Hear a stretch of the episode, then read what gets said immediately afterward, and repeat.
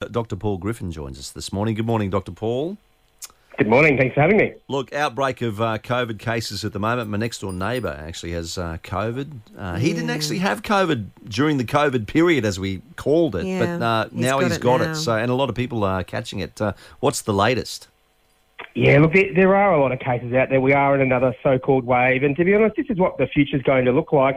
Hopefully, these waves will get a bit less frequent and of lower magnitude, so we won't hit those same peaks we hit before. But we're going to see repeated waves of transmission. And you know, the trouble is at the moment because we've really stopped testing and tracking cases. I think a lot of people underappreciate exactly how much of it's out there at the moment until you have mm. someone like you, a neighbour, a friend, family who get COVID. So mm. we, we just need people to do the simple things. We don't want people to overreact, but you know, a lot of people are behind on their boosters. We're not seeing people mm. wearing masks, and a lot of people aren't staying home when they're unwell because they assume it's not COVID or they've been sort of told to, to give up. So we just need to get those basics right and try and get this wave under control so it doesn't impact us over the Christmas period. Yeah, Yes, yeah, well, absolutely. that's And- right. and, that's and that's exactly right. Um, look, people, I've I've had four shots. Is there a fifth? Have you had four? I've Have had you four, yeah. four? Yeah. Yeah, look, okay. m- mo- most of the adult population probably should have had four shots by now. Certainly, if you're over 50 and probably if you're over 30, four shots is, is just right for the time being. And, you know, a fifth shot will be something we do need at some point. But, you know, ATAGI have been an excellent uh, body of reviewing the evidence and providing good advice. And, you know, when the time is right, a, another shot will be recommended. But their, their decision last week, I think it was, was that, you know, now's probably not the perfect time for an additional dose. But, you know, we, we know that another one will be required in the future. We're just not exactly sure when the best time for that will be just yet. But if you haven't had a booster, if you've only had maybe two or three, should you go back in and get another one, especially with this wave? Absolutely. And, you know, we, we're actually quite a way behind, and Queensland is probably lagging behind the most at the moment in terms of third and fourth dose rates. So, you know, every adult should have had at least three. And, you know, while the, the vaccine isn't perfect, we do see some cases in vaccinated people, and we know protection is slightly reduced against some of these new subvariants. Vaccination is still the best way of protecting yourself and people around you. And because we've taken away all the other rules to control COVID, vaccinations become even more important. So if you're not sure and it's a bit confusing now, go and speak to your GP or pharmacist. And if you're eligible, definitely get your booster. I will ask Paul because Campo, in your circumstance, mm. you've had, as you said, your vaccines, but you've had COVID as well. Yeah, I've had COVID, Yeah, yeah. so he's had it. He's had the vaccines. I mean, what, does that basically increase his immunity so that he is more immune to the fact of ever getting it again, or is it not? Is it like a cold that you'll just get it regardless?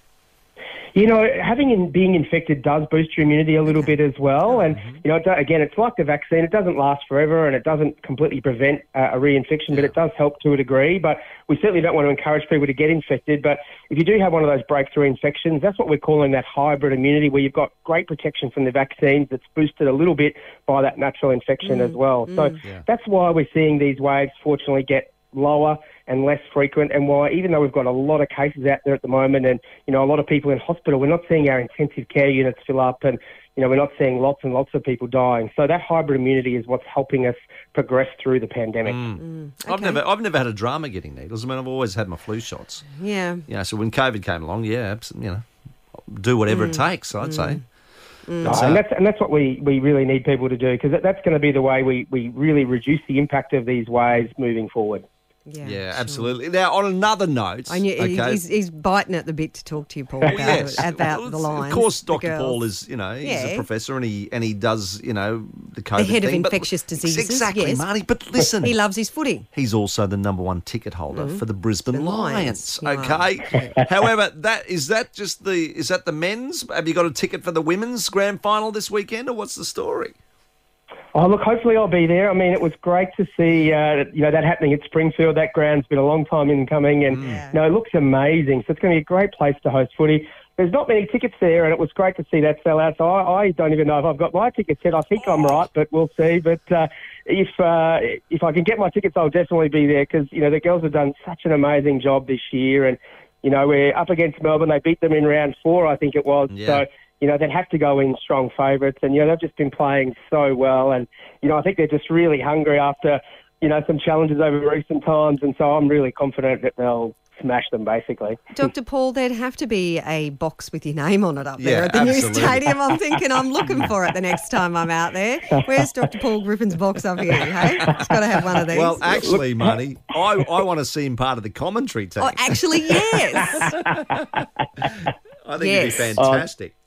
Oh, that'd be fun, but I think I'd be a bit too biased, so uh, I don't think I could do that. But Oh, uh, look, mate, I- that's okay. That's all right. Don't worry. Yeah. But yeah, just really looking forward to you know them hosting the, the grand final in that new stadium, which you know I've been through a few tours there, and it's amazing. So Yeah. you know anyone who uh, is fortunate enough to get tickets, you know, get along. It's going to be uh, be amazing, and it's going to be on TV too, so people can watch it. So yeah, really looking forward to it. All right, Love Dr. it. Paul. Thank All you right, so Dr. much Paul. for your time Take again care. today. Have a great Thanks, day. thanks for having me. Marty Cheers. Campo, River 949.